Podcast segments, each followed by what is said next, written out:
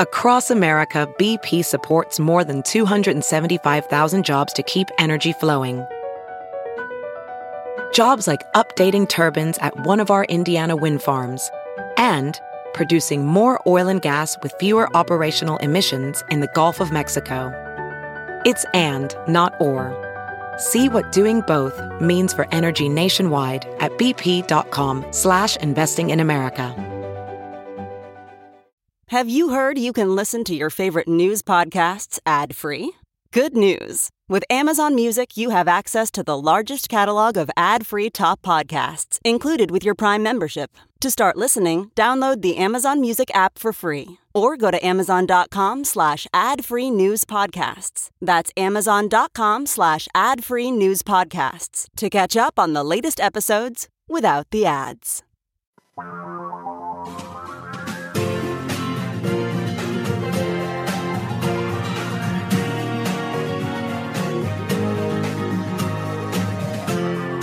This is the Thom Hartmann Program.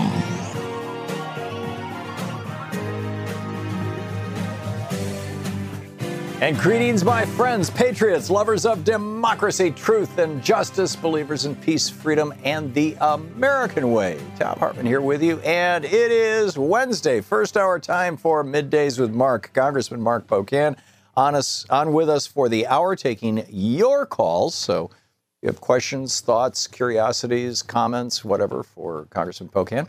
Uh, his website, pocan.house.gov. You can tweet him at Rep Mark Pocan, M A R K P O C A N. Congressman, welcome back.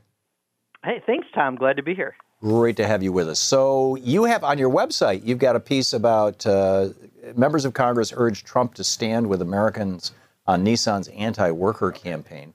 I'm curious about that and, and about just in general what, what your thoughts are on what's going on in Congress. Uh, you know, it's, it's, you, are, you are in the midst of the zoo, it seems.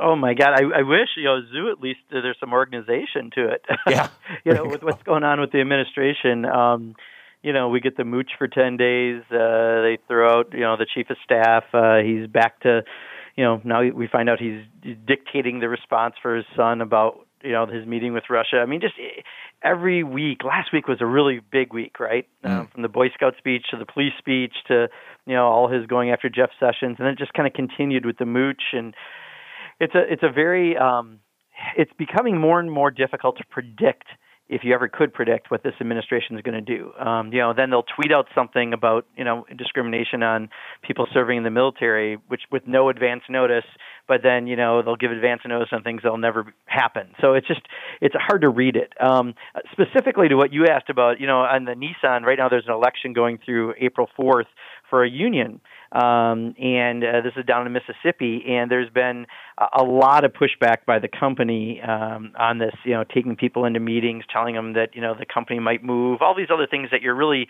not supposed to do and in the middle of a, a union election. And you know they've been already promised a, a lot of things that they should have good wages. I, I know this area well because I grew up in, and by the area I mean um, auto industry. I grew up in Kenosha, Wisconsin, where you know 14,000 people out of 70,000 used to make cars. Uh, you know it was American Motors for when I was growing up. Then it became um, Renault Alliance, and it became Chrysler. And now no one makes cars there. And when you look at something like this in Mississippi, you know they bring in these temp workers first, so the wages are really low. They're advertising like 13, 14 bucks to start, which is unheard of in the auto industry. They tell you you'll then get the official wage, but you've got people who have started there at 24 25 bucks on the official wage and 14 years later they're making $26 an hour. There's been like no real increase in the wages and that's why people are talking about having a union, but you know there's been a lot of really questionable tactics by the company to make it harder to form a union. Oh, amazing.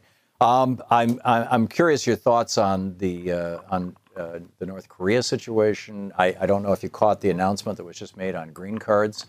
Um, you know. No, I have not. Okay. Um, uh, North Korea. This uh, you know Tillerson came out and said we are not your enemy. Like you know we want to tamp this down. Uh, although you are pushing our to- limits of our tolerance. Um, what what is your sense of what's going on? Well, you know, I, I think this is one of those areas where um, the best way to deal with this would be obviously through uh, working collaboratively, especially with China, who can put pressure on because so much of their economy in North Korea is contingent on Chinese um, goods. And mm-hmm. you know, we could, through good diplomacy, uh, do more to make sure that we don't have, uh, you know, a questionable uh, leadership of a country with nuclear weapons, right? Especially that can reach the mainland. The problem is, you know, we've had, I think, a pretty combative approach through tweets, unfortunately, by the president with China on this issue, and I don't know if that's really getting us anywhere. I think I did see that. I believe it was the CIA director. I don't want to say something wrong, but I thought that's who it was. Had made a comment about how we are for regime change, and then you've got Tillerson saying, "No, we're not talking about regime change." I don't think we should ever be talking about regime change in other countries, uh, you know, like this. It's just not really our role to do that. But um, the fact that we're getting mixed signals like we do so often from this administration worries me about what the next steps could be. Yeah. There's a, a new website out there. It's uh, titled departmentofinfluence.org.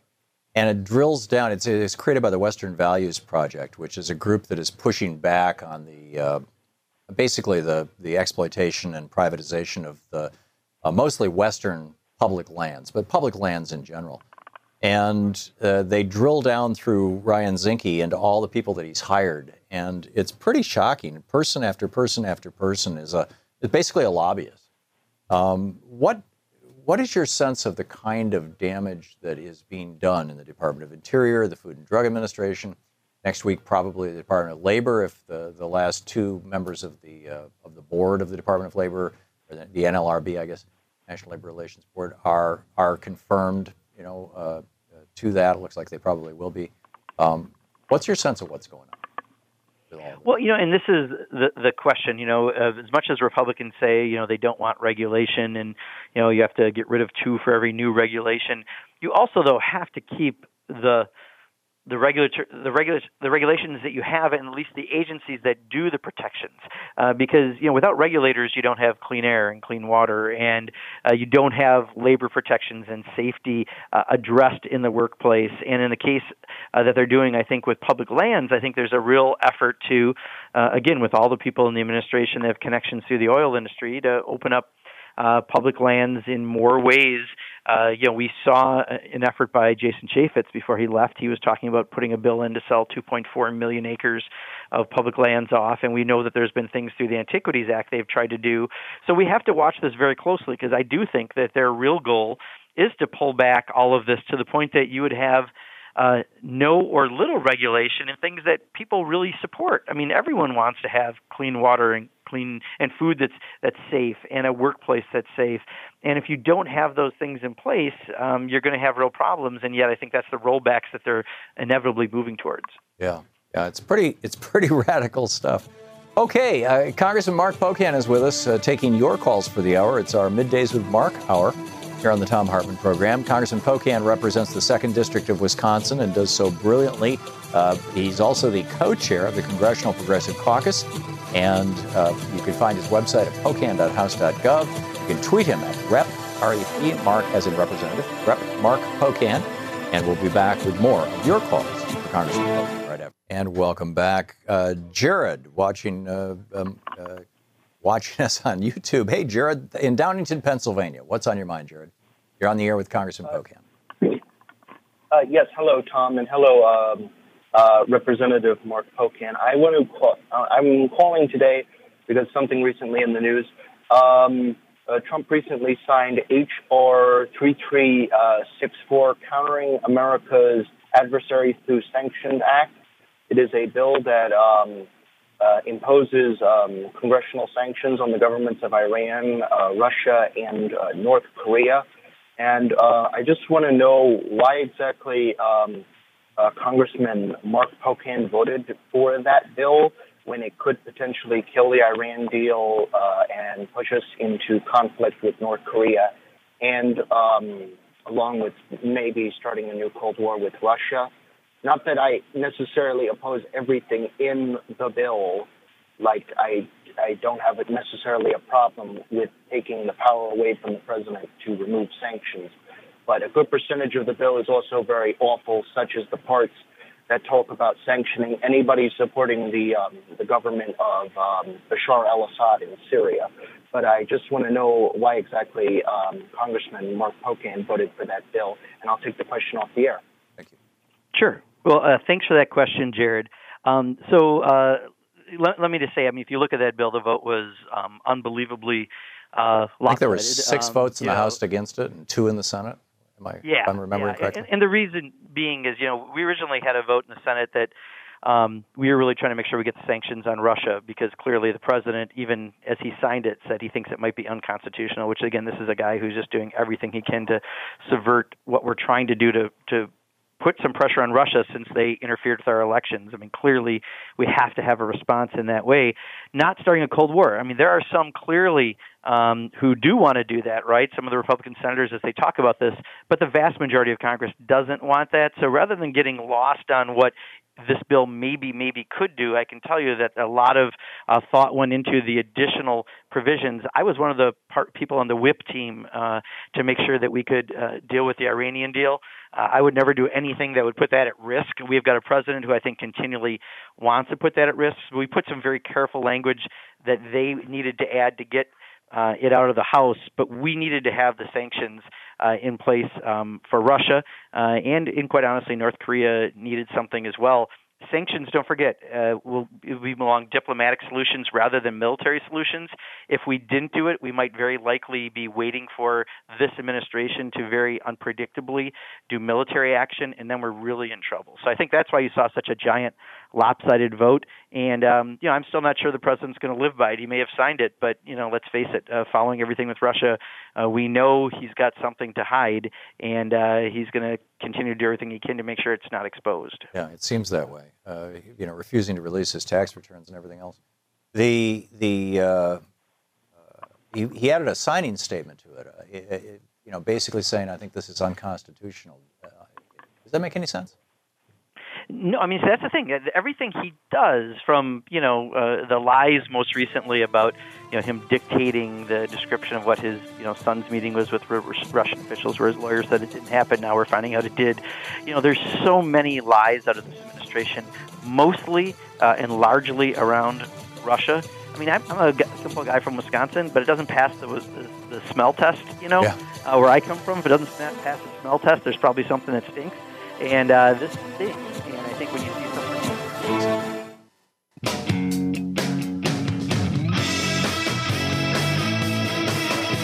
Welcome back. Thom Hartmann here with you. It's our middays with Mark hour. Congressman Mark Pocan taking your calls on the topics of the day. And Dan in Oceanside, California, you are on the air with Congressman Pocan. Thank you. Thom, I love everything you do. Uh, Congressman thank you for spending the time with us. There's a HR Bill 2366, which would allow uh, being able to discharge a student loan through bankruptcy once again. Is there any chance of that ever seeing the light of day? Um, Dan, uh, thanks for uh, your question. Um, you know, this is an issue that I don't quite understand um, why there's a disconnect between the parties because to me, some of the stuff around student debt should be a, a no-brainer. You know, I, I introduced the first bill back in 2013 to allow people to refinance student debt. People are paying 6.6% interest when the current rate was around three, three and a half percent, and it just doesn't make sense that you can refinance your home and your car, but not your student loan. Uh, some of these other issues, uh, like you brought up, uh, HR 2366, and some other measures should be pretty much nonpartisan, no brainer. You know, if if people do get a higher education, the odds are they're going to make more money, which means they're going to pay more taxes, and there's a lot of benefits to it. Yet, for some reason, it's been really hard to get people on the other side of the aisle to join in. Now, Elizabeth Warren has done a refinancing bill. Senator Gillibrand from New York has done a a refinancing bill. Mine is the only one that does have some bipartisan support, but I think we're only talking three or four Republicans um, on the bill. It's it's just been difficult, Dan, and I don't quite know why that they're seeing this as a disconnect. I know some of the rhetoric that I used to hear on the budget committee around this was that um, you know they just don't want everyone following the path of college, and we know not everyone does. Thirty percent of uh, people do, and the other seventy percent don't. But I don't understand why this issue hasn't been something that to gain more support. So I, I wish I had a better answer for you, Dan, because it doesn't make sense to me either. Michael in Troy, New York. Hey, Michael, What's up? you're on the you're on the air with Congressman Pocan. Uh, thanks, uh, Thom. Uh, long-time listener, first-time caller, and Congressman Pocan. Uh, great to talk to you. And I actually retweeted your comment about the wall earlier today. Uh, my question has to do with agency confirmation and Senate confirmations. Um, we're hearing speculation that the president might move um, one secretary from one uh, agency to the other, and I guess I'm confused. Is there a blanket approval that once you're approved for one department head, you can easily be moved, or will this require additional confirmation by the Senate? And uh, how does that not, you know, what about their qualifications if they're going from uh, vastly different agencies? I'm, I'm, I'm confused. Yeah, Michael, great question. And uh, you know, I actually listened to part of yesterday's press conference where um, the the press person reiterated that uh, they would not be moving Jeff Sessions to Homeland because that was one of the speculation, right? And then there also was another speculation. They said that they didn't know if there was a move in works. You know, the question is, I think, a fear that he'll try to do a recess appointment while people are out and put someone in. But you know, there's supposed to be a confirmation process. I don't think you can automatically go from one to another. That's why you know you still would have to have normal Senate confirmation. But what we're really watching, and we all should be watching, is that he does anything to pull Jeff Sessions from Attorney General so he can put someone else in who could fire uh, Mueller, who's doing a really, I think, great job on the investigation he's working on. So well, that's, that's, the theory, isn't it? That he's going to move Sessions from from um, you know to re- to replace uh, Kelly over to DHS. yeah, they gave us a, a, yesterday in the the press um, briefing and and a, a, usually you know they give you wiggle room on it. This one was no wiggle room that it's not going to happen. They're saying, but again, mm. with this administration, I don't trust much of what they say. Yeah. So that's what we're really watching because I, I know he is desperate to um, put someone in as Attorney General who will get rid of Mueller again because of the Russia investigation. Yeah, indeed. Mark, uh, Mike, excuse me, Mike in El Paso, Texas. You're on the air with Congressman Mark Pocan. Hi, Thom. Uh, hi, Congressman. Uh, want to say thanks to both of you for serving the public so well as you do uh, and speaking up for the truth. Uh, thanks, Congressman. I just uh, I just wanted to know. It just seems like with every day we have more and more volumes of things coming forth about the corruptness and the uh, criminality of this uh, of this president. And uh, I know Bob Mueller's a good man, and he is uh, utilizing all the tools at at his disposal to try to uncover everything. But you know, there may be so much you might not ever get to the end of it. So I guess my question is, when are we going to have enough where we're going to actually start seeing either impeachment proceedings or, in my view, better yet, criminal indictment before this guy can continue to advance his uh, his agenda even further, which is seems to be headed for uh, calamity. Yep, Mike, uh, great questions. Um, let me say it this way: uh, we're going to need the Republicans to put their country before their party in order to do something while they're in control. Um, quite honestly, Paul Ryan uh, needs to grow a spine.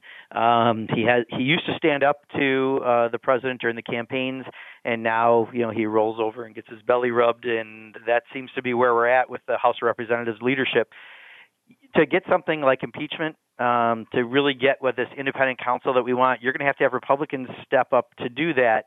And it may be that if we can't get to that crucial point where he just pushes them over the edge, uh, we have the November 18 elections coming up. And I think there's a reason why we have Democrats announced in over 200 of the Republican districts already, and they have Republicans announced in Democratic districts in something like 20. Uh, it's like a fraction of where we're at because people really are upset about what's going on, and that may be the best opportunity to push something forward. I would hope that they'll rise to put the country before their party, but unfortunately, I'm I'm not seeing a lot of it happen in Washington, and and really that's extremely discouraging. As someone who actually believes in the process enough to run for office and serve in office, you'd expect that you might be able to get that done, and so far, unfortunately, it's not wor- working. Yeah, we just have a, a little less than a minute, or a little more than a minute until the the next break, Congressman. Not enough time to put a caller on, and it's a hard break at the bottom of the hour. Uh, so, quick question: We had uh, IronStache on this show yesterday. And I'm sorry, I don't have my one sheet in front of me. I'm, I'm, I, I think I remember his name, but I don't want to get it. Randy Bryce. Randy Bryce. There we go. Uh, and and uh, he was talking about you coming into the district. He sat through uh, at least one of the town halls you did for uh, on behalf of Paul Ryan, and, and, he spoke very well of you. Um, I was wondering your thoughts on him. Yeah, I, you know he's been to a couple of them. I'll tell you, this is the first honest to goodness real challenge Paul Ryan has had in, in my memory. That, that my hometown is in that district. My husband's um, family lives in that district. I know that district second to my own. And uh, Randy fits the district uh, like a glove. You know, he's an iron worker. Um, that's a district that's been largely deindustrialized. They lost 14,000 auto jobs in Kenosha, about 10,000 in Janesville this is a guy who can talk to people at a very authentic, real level, and I think he's a very serious candidate. And if he has the resources, um, I think he could give uh, the speaker a run for his money. This is the speaker who wants to get rid of health care for tens of millions of people that aren't asking for it, and uh, Randy's the antidote. Yeah, and he's he's just he's plain spoken, very straightforward, and yet has a clearly a sophisticated grasp grasp of the issues. I, I was just really impressed. So yeah, no, he's exactly what we need in Congress. Yeah, amen. Congressman Mark Pocan with us for the hour, taking your calls. We'll be back right after this break at the bottom of the hour with uh, more of your calls for Congressman Mark Pocan. Stick around. By the way, his website, uh, pocan.house.gov. You can tweet him at Rep Mark Pocan. He is also the co-chair of the Congressional Progressive Caucus. Welcome back. It's our middays with Mark, our Congressman Mark Pocan, the co-chair of the Congressional Progressive Caucus. Congressman representing the 2nd District of Wisconsin, pocan.house.gov. You can tweet him at Rep Mark Pocan on the line with us, taking your calls for the hour. And Russell in Hickory Hills, Illinois. You're on the air with Congressman Pocan. Ah, thanks, Thom. Mr. Pocan, I wanted to ask if you talk to your colleagues in the House what you guys are going to do if he goes through with this threat of taking your health care away from you in the Senate, because uh, that sounds like a pretty stiff threat. And I thought Obamacare – he can't stop making payments on it. It's in the in the bill. Have you had a comment on that? Have you talked about that about when he takes your health care away? Yeah, uh, Russell, thanks uh, for your question. So, you know, first of all, um, how to win friends and influence people. Uh, generally, taking away the health care of the Republicans you're trying to get the votes for um, it would not be the recommended course. Uh, so, I, you know, I think the problem is he just gets mad, right? And he tweets or he bursts out with some kind of a response that he never plans on actually executing. I think the the real question is when are they going to get with us to fix what needs to be fixed? Because clearly the House did a terrible vote. Um, they took uh, that would take away health care from uh, tens of millions of people and make older Americans pay more. And really, it was all about a, a big tax break for the wealthiest and for insurance companies and big pharma. But uh, you know, they're desperate to just check a box that they got rid of Obamacare, and they need this money to start their tax reform. Uh, what they really want to do, which is take care of their wealthy donors and the wealthy companies uh, in this country. So, you know, whenever we need, what we're trying to focus on, and I think you're starting to see this. The Help Us committee, the subcommittee on in the Senate, is looking at doing some bipartisan conversations you've got to at least keep the Affordable Care Act going. You have to keep those uh, amounts that get paid to the insurance company that's subsidized to make sure that people have health insurance so people don't lose it. I'm seeing some movement there. I'm hoping at some point that'll break through. I've been really disappointed in Paul Ryan, uh, once again saying the House won't do anything different. We've already voted on it, rather than recognizing that their plan is a failure. But uh, again, I think a lot of it's bravado by the president, desperate to have a win, to check a box that he got rid of Obamacare, and to start uh, the tax cuts for the wealthiest. And you know, you're going to hear a lot of rhetoric between now and then. I think it's tough to get a lot of the Republicans to go that much against their constituents enough in some of these swing districts. So we've we've got promise. We just have to keep the pressure on. People have to keep calling their members of Congress. Bob in San Luis, uh, San Luis Obispo, California. You're on the air with Congressman Mark Pocan. Thank you, Thom. Uh, Congressman, there was a uh, very uh, lengthy, detailed article in Vanity Fair about the sheer ineptitude of the Trump administration simply going into the Department of Energy, not talking about all the other departments. And I mean, the first people they sent over there didn't even have the necessary security clearance to be briefed. Is there anything that holds this administration accountable for not staffing the government agencies to the levels that has always been the normal way of doing things? And, and if I could add to that, um, I've seen reports that uh, Rick Perry did not realize that the Department of Energy was in charge of our nuclear stockpile, our nuclear weapons, uh, when he took it over. I mean, could that have something to do with the problem, or were those just you know snarky uh, fake news stories? I, I frankly don't know, Congressman. No, my, my guess is uh, from Rick Perry that is true. Uh, not exactly a confidence builder, is it? Um, you know, I actually I do see this across all departments. We're having a problem that he has not made the appointments of political leaders in these areas across the board. So while they're complaining the Senate hasn't approved some of the people they put out there, some for good reason, you have to have a review they haven't filled uh, a number of these positions and for the first time ever we're seeing this where you know generally what doesn't get doesn't get interfered with um, during all the politics of policy is the casework we can do for constituents, helping them navigate federal agencies. We're starting to have problems there in our office that we never had before, uh, simply because they're not making the appointments they need to. So I, I don't know if some of it is just incompetence by, um, again, the Trump administration, because we've seen plenty of it.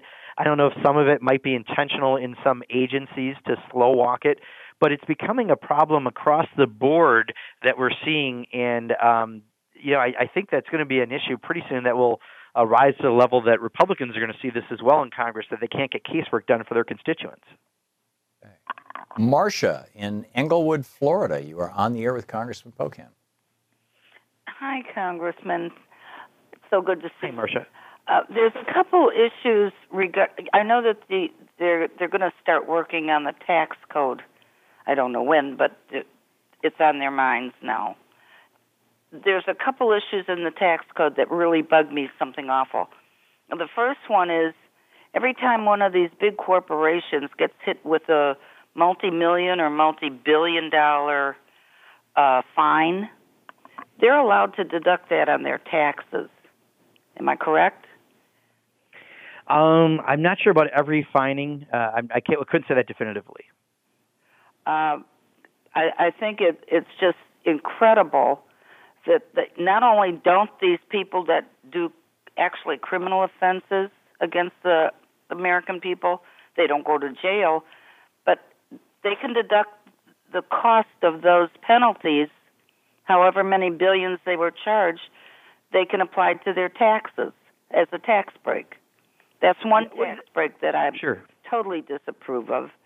Another one is when I was a working person, I'm 74, I'll be 75 soon. So I haven't worked in a long time and haven't filed taxes in a long time. But when I did file taxes, my medical bills had to reach such an astronomical amount in the last few tax filings of my working experience that I, I couldn't deduct them. I could not deduct my medical expenses because they did not reach the threshold. I don't see why people earning less than, let's say, $250,000 have some crazy threshold that they have to meet of medical expenses in order to be able to include them in their tax deductions. Those are two things that really boil me. Congressman? Sure. No, I hear you, Marcia. And the first one, I, I'd have to check. I don't know if I could say that of all fines they're all deductible. Like for some reason, I think they're not from something I've heard, but I, I just don't have that information uh, handy to offer up. What I can tell you is, you know, they desperately want to reduce taxes on the wealthiest and on uh, corporations. You know, the goal that they want to reduce the corporate weight way down because uh, we have one of the highest in the country allegedly. The problem is uh, that's on paper, but when you take all the different exemptions that are out there, like you've mentioned, um, the effective rate really is more like 16, 17, 18 percent, somewhere in there, um, which is about half of what the actual rate is. So um, I can tell you this: I think it's going to be one. It's very difficult for them to really get in there and do this because every group that's fought for an exemption doesn't want to give it up to lower the rate. Uh, it's going to be a, a giant uh, political fight. If they thought healthcare was difficult, uh, I guarantee tax reform will be more difficult. But that's part of why the initial so-called health care bill they put out there had that giant tax cut to start what they're trying to get towards uh, in relieving taxes for, quite honestly, it's their donors and their voters, the wealthiest in this country, and not for everyone else. So I think you know there's a lot of individual uh, tax deductions we could point to as absurd, uh, but more we have to be careful of what they're trying to do, which is they'll they'll give us a, a penny or maybe a nickel in tax breaks for the middle class and those aspiring to be in the middle class, and then the the you know all the real money will go towards uh, the wealthiest and, and for big corporations, and that's not the direction we need to do on the tax code. Todd in Chicago, you're on the air with Congressman Pocan. Hey, uh, go Marcia. I, I like what she had to say first off, and, and thank you both.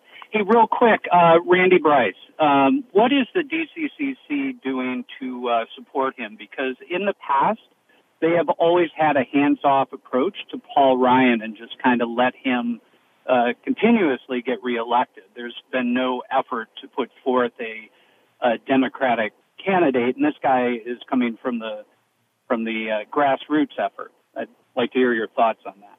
Sure. So um, generally, and, and you know, generally means there's exceptions to the rule, but generally the DCCC doesn't get involved when there's primaries. Um, technically, there is still one other person in the primary in Randy's race um, however, having said that, um, NARAL, for instance, today endorsed uh, Randy Bryce. I saw. I think that came out as a release. Um, you know, he's getting you know SEIU. The the momentum is all on his side. The Progressive Caucus made our first endorsement, being Randy Bryce. A lot of other big organizations have as well. So I, I think our conversations with the D Trip have been not so much. I think that they're trying to stay away from Paul Ryan, but that you know, uh, in some cases where there's someone who's clearly um, going to be so far ahead of anyone else in a race, and like in this case, it's a real race with a real candidate, they should probably pay attention. So that's kind of the conversations that many of us have had with the DCCC. It's not so much that they've left Paul Ryan alone as they didn't see it as a winnable seat uh, because of some previous candidates, or um, there could have been a primary and they don't. Uh, again, they're not supposed to generally get involved in primaries. Uh, we're trying to make a case that uh, Randy is uh, the real thing. This is a real race This is a guy who's uh, not in his district very often. He wrote a health care bill that is going to take away health care from uh, tens of millions of people. Uh, You're listening to Thom Hartmann. Visit thomhartmann.com for audio and video archives. Back with more of your questions for Congressman Mark Pocan in our middays with Mark hour right after this.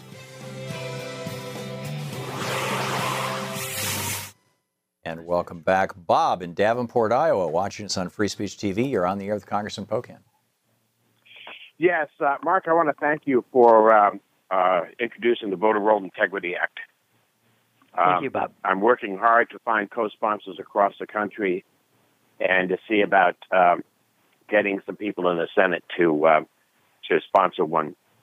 Um, I've had some conversation with Bernie Sanders' office about that, and hopefully he may do something.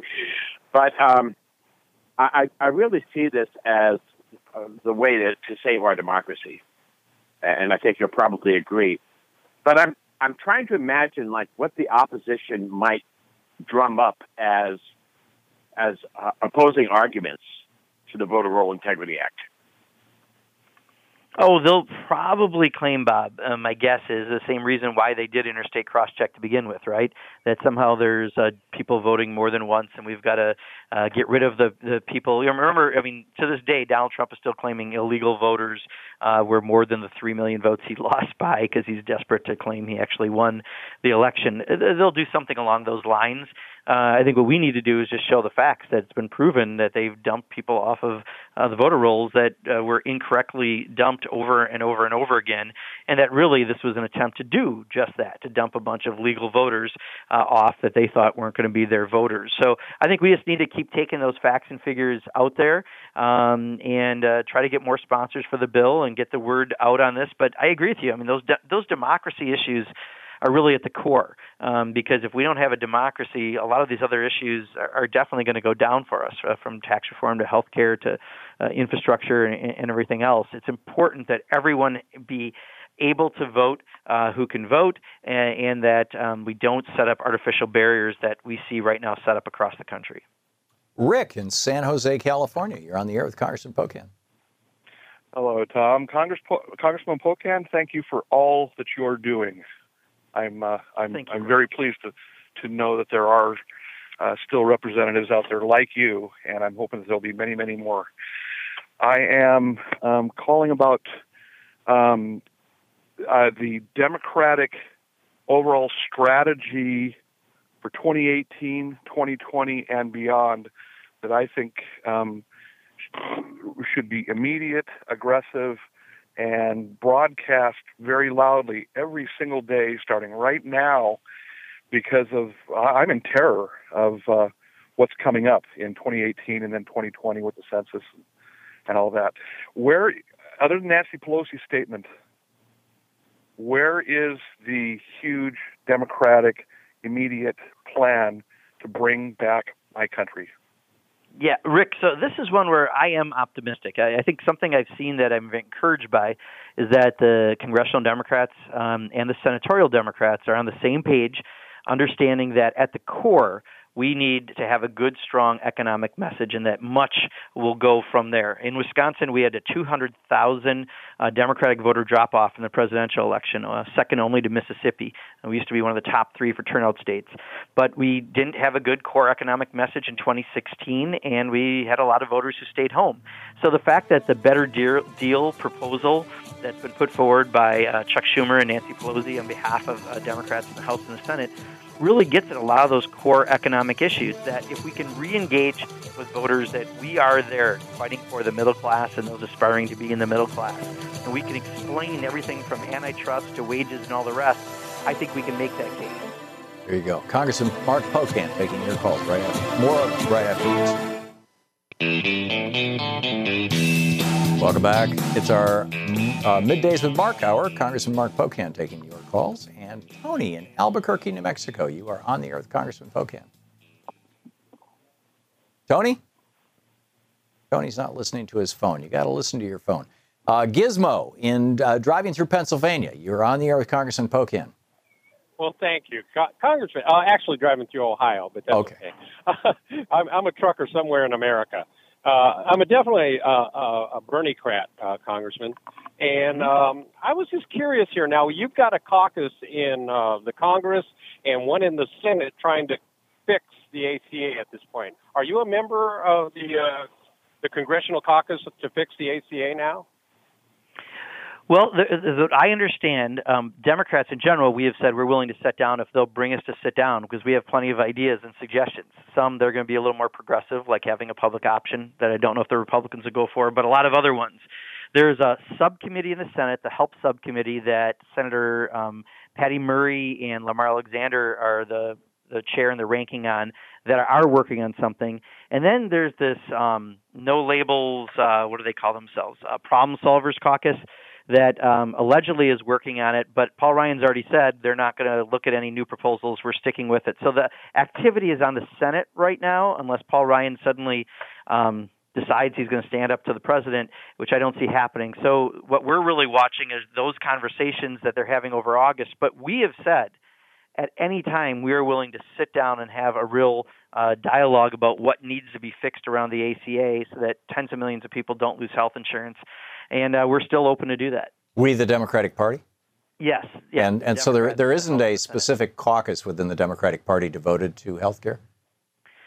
Um, no, no. I mean, I think what the gentleman's referring to in the last week, there's been news about the Help Subcommittee in the Senate, uh and that there's this Problem Solvers No Label Caucus that's generally um, of people who are in competitive districts who are trying to show they work across the aisle, um, working on something. However, uh, again, it's not. Um, Paul Ryan has been very clear that they're not going to do anything different in the House. So all the action really uh, would be in the Senate, and they still haven't done their vote. So that's what we're watching the closest.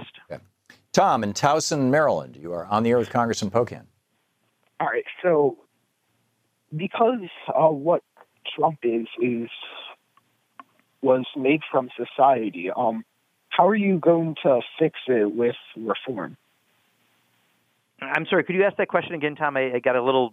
It went out right. for a second. Right. Uh, so because what Trump is because Trump is a result of society, how would you how what is your plan to fix? That, uh, Tom, do you mean like Trump? Trump, m- many of Trump's behaviors are reflections of dysfunction in our culture. So how can you yeah. fix that without fixing our culture? Is that your question? Yeah, kind of, yeah. Yeah. Okay. Yeah. I, well, uh, Tom, I mean, uh, first of all, I don't really feel that Donald Trump is um, reflective of the country, at least as I see it and the people I talk to. I, I think there are there's an element, right? We know when Barack Obama got elected, uh, we had um, a, a part of it was uh, this anti-government part of the Tea Party, and part of it was outright racism uh, that created the Tea Party, and that's been really our, our huge downfall since 2010. I think Donald Trump really was reflective, um, you know, of this kind of populist, xenophobic, um, you know, uh, some people feel like they're losing grasp of being in power in this country. Uh, that's a big element of what he has, but that's not the majority of the country. Um, that's why he can do pretty much anything and hold on to 35 or 36 percent, but not much more than that. And the rest of the people are concerned that the direction he's taking us is directionless and it's more based on you know some ideas that pop into his head or, or, or he tweets out. So I, again, I don't think I, I agree with the premise that he's reflective of society. Certainly, there are some in society who don't like the fact that our culture uh, is changing and maybe different people will be in power in the future, uh, and they don't want to give up for white males. But I, I don't see that him as really representative of the majority of society. James in Orlando, West Virginia. You're on the air with Congressman Pocan. Hello. Thank you, Mr. Hartmann. Thank you, Mr. Polk, and you're doing a great service for your country. Uh, I'm a disabled Vietnam veteran, and I'm sitting here looking at the v, v, uh, VFW magazine on page 12. Uh, the Trump administration is going to cut the benefits 225,000 vets. Um, it it don't look good for us. I know. I guarantee you, those vets had to fight every inch of the way for their benefits. And it says here they're going to take, uh, let me see this, uh, $3.2 billion away from these vets next year. Hmm. That's going to really hurt us. Do you have any comment on that? Yeah, I'll tell you, James, if I can offer maybe a little more general, because this is something we've seen happen even pre Donald Trump. So this is the Republican Party, and Donald Trump is symptomatic of it as well. Uh, you know, they don't believe in public institutions, so they want to take money from the VA system and and put it, for example, towards um, choice is what they call it, but it's taking money away from a system that works well for veterans and saying you can go to other doctors with it. But every time you take away that uh, benefit, that, that institution that we provide that benefit for, the more we risk providing those benefits. So I think that's been something that happened even pre Donald Trump. Um, that there's always lip service, right, about veterans. Um, but we don't, let's face it, we don't pay people well in the military compared to all the military contractors. And then we often don't want to take care of people after they've uh, put their service in for this country. And we're seeing that uh, slide happen again. So I, I guess I'd just say, James, it's not unique to Donald Trump. It's kind of symptomatic of the current Republican Party, and that's why we need to push back. You know, even my Tea Party uncle, after he goes through all the complaints about the federal government, he usually ends it with, "But leave my VA alone." Um, we need to protect those benefits for people who served us. Congressman, we have just a minute and 15 seconds or thereabouts until the end of the hour. Um, uh, your thoughts on what's coming up that we should be paying attention to, what the pressure points might be, where we should be calling our members of Congress, the, the, the big things that we should be looking for going forward and doing for them? Yeah, I think for this month, because it is the month we're not around, we've got to be afraid of what could happen without Congress around. So, is that any of those recess appointments and be ready to act? And I know the indivisible groups, for example, in this area, uh, they're so organized. I love it. They put out something. If, if announcement happens before 2 p.m., there's a rally at 5 o'clock that day. If the announcement happens after 2, it's the next day at a certain time. They're getting yeah. ready for it. We need to be ready for that and we need to be ready for whatever might happen on healthcare in case they try to pull something really fast by calling the Senate in.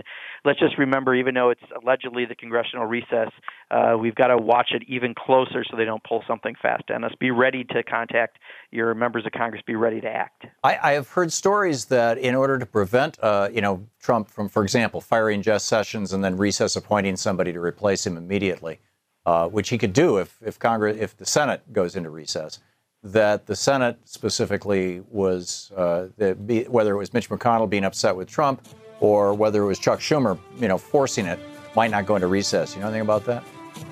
I, I just assume they're assuming the same thing. With this president, anything could happen, and um, we got to be vigilant. So they're going to cover their backsides. Fascinating. Congressman Mark Pocan, thank you so much for being with us today. Uh, of course, Thom. Thank you. It is such an honor and a pleasure to have you. Congressman Mark Pocan, you can tweet him at Rep Mark Pocan, his website, pocan.house.com. We'll be back. You're listening to Thom Hartmann. Welcome back. Thom Hartmann here with you. And in the studio with me is Dave McCulloch, part, uh, partner with Capital Media Partners, conservative. His uh, t- Twitter handle is DT McCulloch, M C C U L L O U C H. O C H, almost. Almost. I got it right? O C H. That's what I said. Uh, you said uh, you. It's all right. Okay. McCulloch like the chainsaw. C. Nobody gets that. C M C C U L L O C H. There you go. Okay. Uh, there we go. Well, that's funny. I'm hearing a funny little beeping. Oh, it must be your phone in my in my IFB. Um, uh, anyhow, Dave, uh, you know, frequently debates me on television, and uh, here you are in our radio studio. Nice to have you here with us. Dave. Good to hear it. Good to be here. So uh, I, I, wanted to talk about solar power. This, uh, the Kate Ar- Aronoff uh, wrote a great piece for the Guardian today. the the headline is "Utility companies won't let you sell your own solar power." The why not? The electric utility sector is broken, but the transformation we need will be virtually impossible so long as a handful of wealthy elites are calling the shots. And they point out that the electric utilities spent $114 million last year lobbying to end net metering. That is the ability of people who put solar panels on their houses to sell electricity back into the grid. And uh, so far this year, they've spent $59.9 million. Now that, uh, you know, if you look at Germany, which has, uh, in fact, generated more than half of their electricity one day this summer uh, from solar power because they incentivize people to put solar panels on their rooftops uh, with what was called the 100,000 rooftop program, uh, originally designed to replace one nuclear power plant. It grew so fast it replaced 10 nuclear power plants in the first 10 years, and they had to stop the subsidies because they just couldn't until they could upgrade the grid, which they did. Um, and now it's like just off to the races. Um, Germany is the cloudiest country in Europe. Germany is north of Michigan latitude wise, it's Canada latitude wise and it is as cloudy as Michigan, which is one of the cloudiest states in the United States. And yet they're generating half their power on a good day from solar power and, and doing it very, very successfully. Why should we allow the oligarchs who own the for profit utilities in the United States to say, no, you can't do that? Well, first of all, they built the grid. They built each power company's grid, which ultimately connects to all the other grids. They did it with on our public space, and they did it with with uh, uh, Fifth Amendment takings, with uh, what's it called, eminent domain takings, that you know we gave them the permission to do that. We gave them the land to do that. So don't they have some obligation to us? I think they certainly do have an obligation as a public utility to provide power in exchange for money. And certainly, I, I agree that that net metering is a is a general plus. It's a good thing. It's a good thing that we have the ability to make our own solar, and there's incentives. Typically, I believe in market based incentives rather than government incentives, but it's a good thing. It's a very good thing. The challenge, and I want to take a little uh, note about that that uh, lobbying figure. You said uh, hundred something million dollars was spent on lobbying against net metering. No, that was just in general, mm. in general for uh, okay. for the energy industry. And there's no doubt there's a lot of concern about the the uh, transmission lines. Our infrastructure has a lot of problems, a lot of challenges. We've seen rolling blackouts in California years ago. We've seen now, that was a scam by a for-profit company. Enron did that, and they shut down power plants to create those blackouts to take down Governor Gray Davis, which they successfully did. And Ken Lay had a secret meeting with Arnold Schwarzenegger about a year before this all happened. When Darrell Issa found out about it at a press conference, he broke down in tears. You'll recall because he thought he was going to be the next governor. Um, I mean, shouldn't we say enough? With these private companies? About half the just just to set the frame, about half the electricity in the United States is generated by publicly owned utilities. And publicly owned utilities, by and large, are very very aggressively encouraging people to solarize, put up windmills, whatever, you know, get into the grid, get on the grid. The private companies see this, rightfully so, as a threat. The public company or companies are committed first to serving the people. The private companies are committed first to making a profit. Shouldn't there not be a profit in something that is the commons, that, that, that is essential, literally essential to life, electricity in the, in the United States. That becomes a slippery slope then. I mean, at what point does a utility or a utility be, be socialized? It, it's, it's crazy to think. A lot of people think now that internet is a public utility and uh, uh, the government has actually started to make rules. I mean, net neutrality is one of those those things as well. At what point do we say, okay, well, all utilities then, if it's if it's for the common good, should be government owned? I don't think if you start doing that at a certain point, you're going to end up just an entirely socialized not, country. First, first, of all, let's redefine terms here. It's not government owned; it's owned by we the people, right? I mean, you know, the the utilities are typically owned by local towns, counties, or states. And I'm not even sure there's any utilities that are state owned, but usually they're locally owned. They have local boards of governors. Sometimes they're elected, sometimes they're appointed, but they're they're representative of the people. And and you know, in terms of the slippery slope, I would say wherever there is a natural monopoly, wherever you can only get one thing, right? Uh, you know, whether it's septic, whether it's water, whether it's electricity, uh, whether, uh, frankly, whether it's the, the copper coming into your home with broadband. I think that that should be regulated as a utility, and ideally, I'm not arguing for the for the nationalization of uh, of the internet, you know, of, of, individual ISPs. Although I could make that argument, but I'm not. Um, but but with regard to electricity, water, and septic, you know, the the just core stuff essential to life, liberty, and the pursuit of happiness. If if we know, and we now know, I mean, there's just a pile of evidence that doing this for, on a for-profit basis not only doesn't produce the best outcome, but produces the most expensive outcome. Shouldn't, shouldn't we ban that? I have, you know, I got no problem with saying let's just nationalize the. it wouldn't be nationalized; it would be localizing them. But you know, it's, uh, I, I was living in Portland, Oregon, when the city of Portland tried to buy PG&E, which was not the whole West Coast, just the in Oregon. They tried to buy their local utility from Enron, and Enron and they and Enron was af, asking, I forget the, the amount. Let's say it was five million dollars. It was probably fifty or five hundred or whatever. But they had an asking price, publicly stated. The city of Portland said, We will pay you the asking price. And Ken Lay said, We are going to refuse to sell to any government agency. We will only sell to another for profit corporation. Right, they're they're, they're in to make money. I mean that, yeah, that that's. But, I'm not sure if that's a problem or, or, or, what. But if you, if if it was full, the government came to me, if the government came to me and said, "Well, Dave, you know, we want to buy your house," yeah, but your house is not part of the commons. And by the way, Maybe the government, in in order for the electric company to transmit electricity to my house, they may well have come to you and said, Dave, we're going to buy your house and, and we're going to give it to the power company. We're going to give it to Enron and let them run their power lines across it because we're going to put a transmission line through here. You know, if the government said, like, we want your thing, whatever that thing is, I would say no because it's my thing. And the government does not have a right. In some cases, I guess they do with power lines and, and uh, eminent domain, right. But if I'm in the business of making money, which I am, any business is in the business of making money. That's the point of business shouldn't anything that, that uses eminent domain, anything where where your home and my home can be taken for the for the public good, doesn't that just imply right off the bat that this is for the public good? That this is this is this is you know this is a natural monopoly. This is something that should be part of the commons rather than part of the for-profit sphere. Maybe that can be kind of a a, a, theory going forward where you have new utilities or you're pushing for new utilities in, in places that, that, are not currently serviced. But I very much vehemently disagree that, that the government should be going in and taking over utilities for even even an asking a market price. Why? It's just not right. It's not Why? right for the government to, to, to own and to, socialize these things. Why? And whether it's a federal government, a state government, or local government. I don't understand why. What's what what is the benefit to you and me as consumers of electricity to having for-profit companies, you know, telling us that we can't have solar panels on our houses, which will save us money? Telling us, no, we're not gonna we're not gonna let you do that uh, when a government-owned agency would say, "Please do that. We we would love to not have to build another power plant." And that's going to be the difference, I think, in in ideologies. Uh, certainly, you'd uh, rather pay more in, in service of the so-called free market. I'd rather have less government, less government-run things. I mean, the government why the government can't run diddly squat correctly. Oh, that's not true. The post office works great. Nobody's ever missed a social security check. The army is is uh, maybe not the most efficient, horribly. but the post office works horribly horribly. Or take, I, take I a look. Failed to get a letter. Take a look at at metros, Washington's uh, metro system, the subway system here. It's owned by three. It's run by three different. Uh, uh, one entity that is run by the governments of D.C., Maryland, and Virginia. All three put money in this thing. And right, what, but what the D.C. part of it is those funds are determined by Congress, and the Republicans in Congress have been short funding Metro here in D.C. for over a decade. And as a result of that, the maintenance that was supposed to be done never got done. I mean that that you know, if yeah, I, I agree with you. If you're going to have a government-owned uh, utility, in this case Metro, at least fund it appropriately.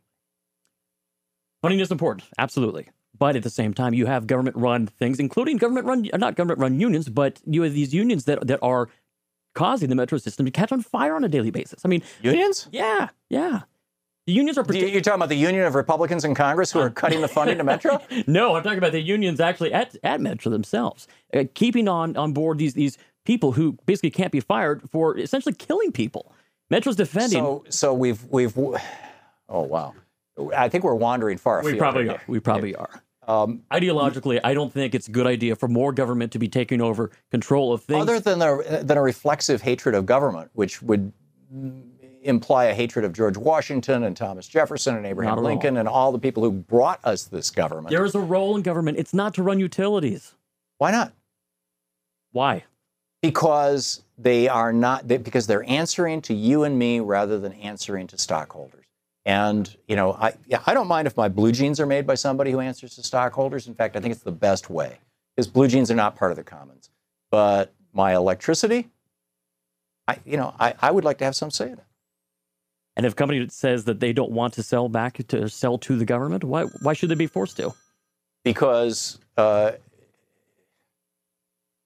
you mean they do, wait a minute. You, You, you said you said in in, in if a utility do, oh if yeah that, that well that was that was that was a comment about how Enron was basically echoing your sentiment. We're not going to sell this to the city because we just dislike the idea of publicly owned utilities because there's you know there's kind of a war going on in the utility sector sector right now between public and private and and um, but but I still don't understand why you why you why you think that if government does it it's bad. I mean you know shouldn't shouldn't we? I mean isn't the whole point of representative democracy to make government work for all of us? shouldn't we also uh, uh, try to promote the idea that the free market economy, the thing that this entire country is based on, other than democracy, is a, is a good thing? I mean, why why do we want to have more government instead of less government? Why don't we want to have more people instead of government running these things? But but you know the because it's better for our country.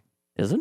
Better for us. Yeah. If when when government government eventually takes control of our life, and you know, Ger- Germany is slippery slope- producing half of their electricity from solar power, and and we've got you know uh, down in Florida they're, they're passing they're trying to pass a law to say you can't sell any of your electricity in Florida. Well, I think it's 42 states as of a couple years ago that allow uh, net metering, and think it's a very good thing. I think that it's a, it's a good thing to be able to uh, use no power, and then when you need some power, bring it back. So you're in favor of regulating for-profit utilities to force them to do net metering? I am in favor of reasonable regulations that make sense for everybody. I'm not in favor of government just willfully taking over. Okay, Dave McCulloch, uh, Capital Media Partners. Welcome back. Thom Hartmann here with you. And I just want to go through some of the news that's out there today uh, for a few minutes, and then we'll pick up your phone calls and, and uh, kind of continue.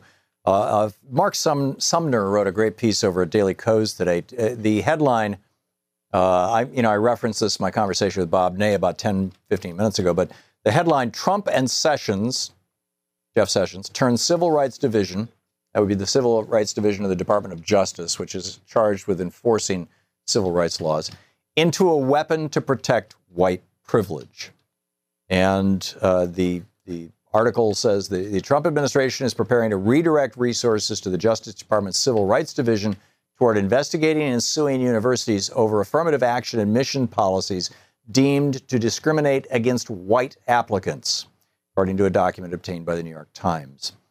And so, yeah, it's uh, they're going to start suing schools, you know, that are doing what the Supreme Court said you can do, and you should do. In fact, is you know, try to have a diverse campus. It's good for everybody. But no, no, no, no. You know, uh, make America white again. They, you know, it was just a typo, right? In his slogan, should have been M A W A, Mawa. Make America. I mean, this is what it's all about. Jason Wilson, uh, day before yesterday, wrote a piece in The Guardian titled Young White Guys Are Hopping Mad, Confidence Grows at Far Right Gathering. This was the so called American Renaissance Conference that was held in Tennessee over the weekend.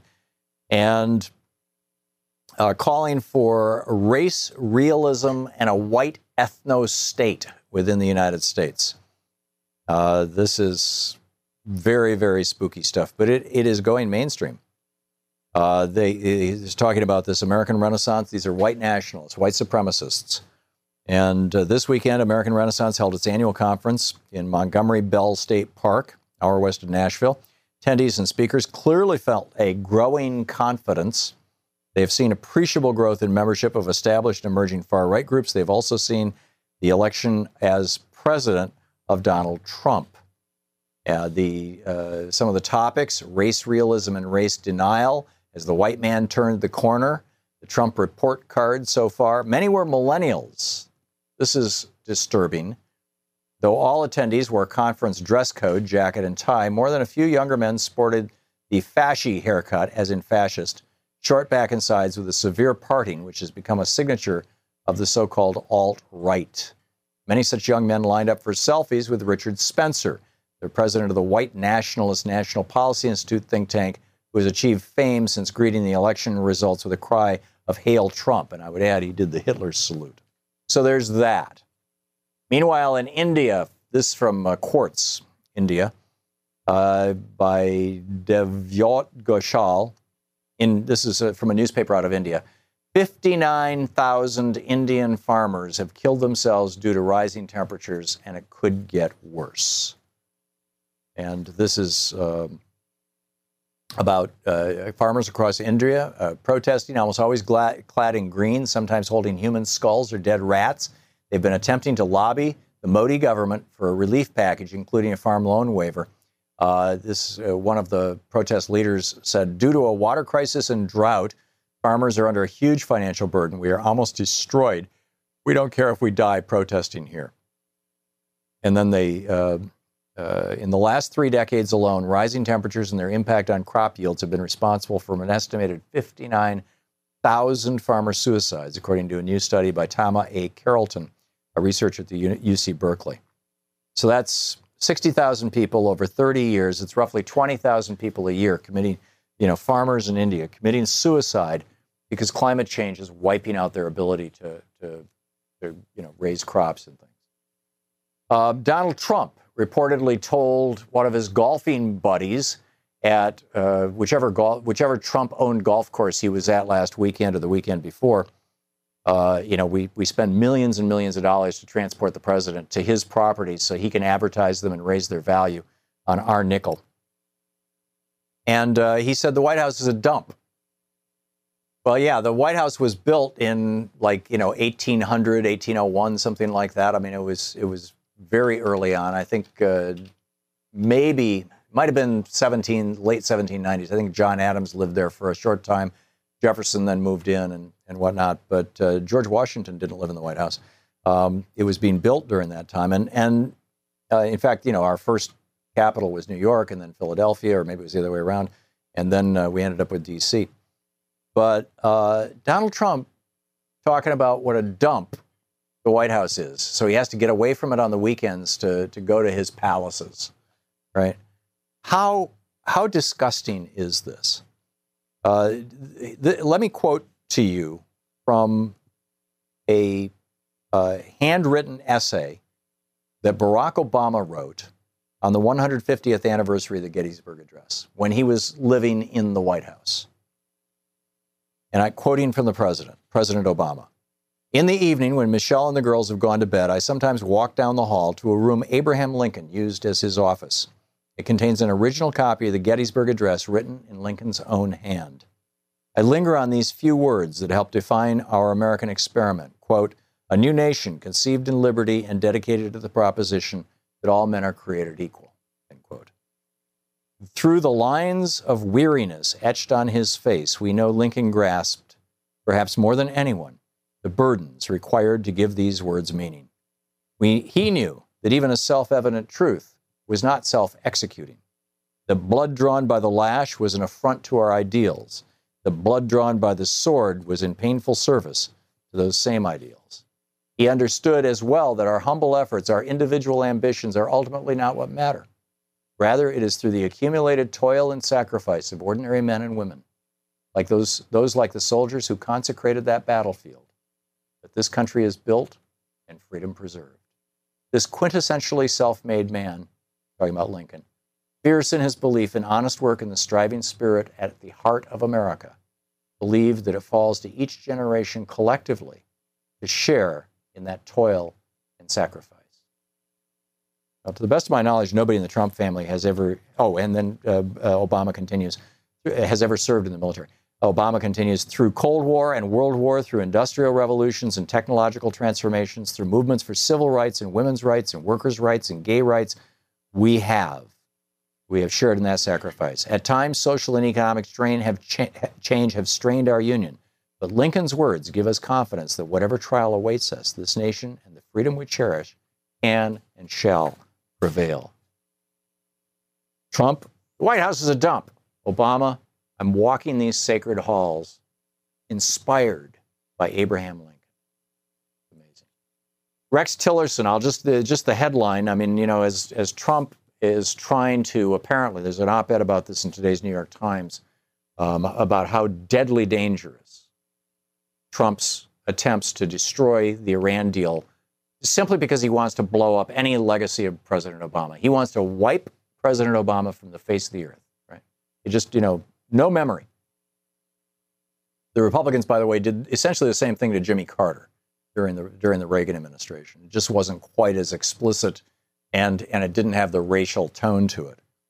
But uh, while while Trump is trying to you know stir up war with North Korea, uh, Rex Tillerson, uh, U.S. Secretary, this is uh, Katrina Manson writing in, in, the in the Financial Times. U.S. Secretary of State Rex Tillerson used his lengthiest enunciation of U.S. foreign policy yet to reassure Kim Jong un that the U.S. is not seeking to topple North Korea's supreme leader or his regime, and that Washington would like to sit down for talks.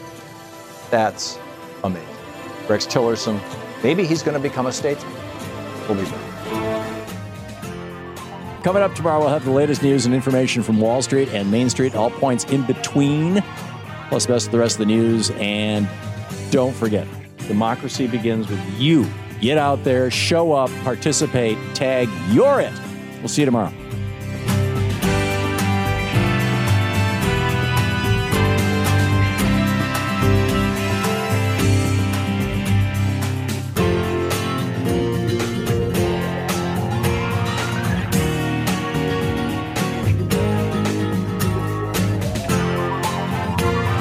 You've been listening to Thom Hartmann. For audio and video archives, visit thomhartmann.com.